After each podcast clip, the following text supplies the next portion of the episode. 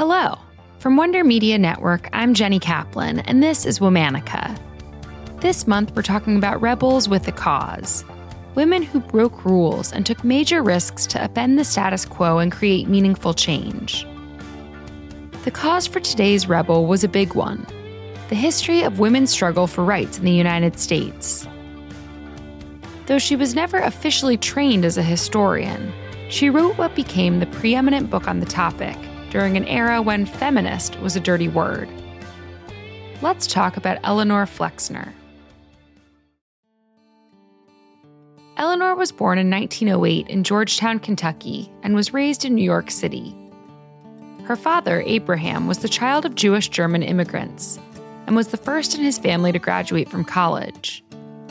He went on to create something called the Flexner Report, which revolutionized medical education.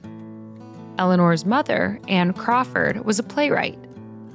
Her biggest hit was an adaptation of the novel Mrs. Wiggs of the Cabbage Patch, a story of urban poverty.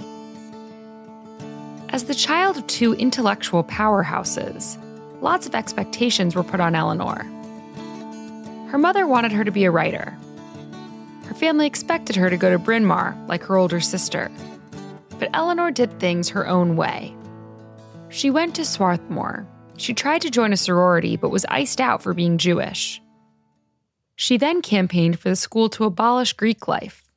Unsurprisingly, they said no. After some graduate work in London, Eleanor moved to Manhattan, where her parents had an apartment. There, in between moments of leftist activism, she wrote.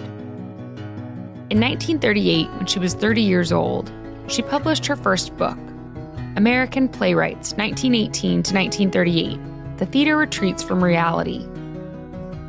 In it, Eleanor laid into contemporary playwrights who she thought ignored the social causes unfolding around them. Eleanor practiced what she preached. She continued to lean into labor politics. She organized clerical workers and helped the National Association of Colored Graduate Nurses fight segregation in hospitals. In interviews throughout her life, Eleanor never pointed to one clear, inciting moment for taking on her next research project. And maybe that's because it encompassed so much of her life's work. In the 1940s, Eleanor set out to compile a history of women in the United States. She knew she wanted to highlight stories of black women whose work had been largely ignored. I think it's important to consider what was happening at that moment in time women's suffrage had only been legal for a handful of decades. Many black women still couldn't vote. Jim Crow laws dominated the South. And those who claimed the word feminist often looked and sounded one way white, straight, well educated, and upper middle class. And here came Eleanor, a Jewish member of the Communist Party, who said, I want to write about working class women and black women and labor reform because the story of suffrage that we've been fed isn't the whole story. Eleanor spent years researching. She tracked down one of the heroes of the Triangle Shirtwaist Factory fire, which killed 123 women and girls and spurred sweatshop workers to organize. She found the granddaughter of the only woman to hold a position with the Knights of Labor. And she found petitions calling for the abolition of slavery written by women in the 1830s. Eleanor dug much of this up with the help of two black librarians, Dorothy Porter and Jean Blackwell Hutson. Despite her incredibly thorough and groundbreaking work, Eleanor struggled to get her book published. Simon & Schuster, the publisher for her first book, wasn't interested. Harper and Brothers told her to cut the stories of black women because they wouldn't interest a larger audience. In 1959, the first edition of Century of Struggle was finally published thanks to some convincing from a Harvard historian. The book covered more than 300 years and dove deep into the nuances of the women's rights movement. Initially, the book was reviewed almost exclusively by women historians.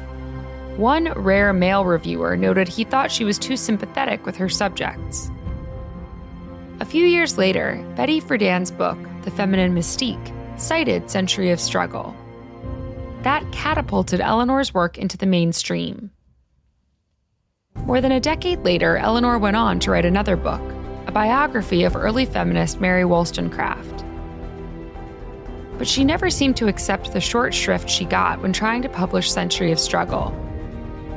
For more than 50 years, Eleanor's work has been a source of information and inspiration for writers, historians, and students. By refusing to play by the rules, Eleanor laid the groundwork for what we now consider women's studies. Eleanor died in 1995. She was 86 years old. All month, we're talking about Rebels with a Cause. For more information, check us out on Facebook and Instagram at Womanica Podcast. Special thanks to Liz Kaplan, my favorite sister and co creator. Talk to you tomorrow.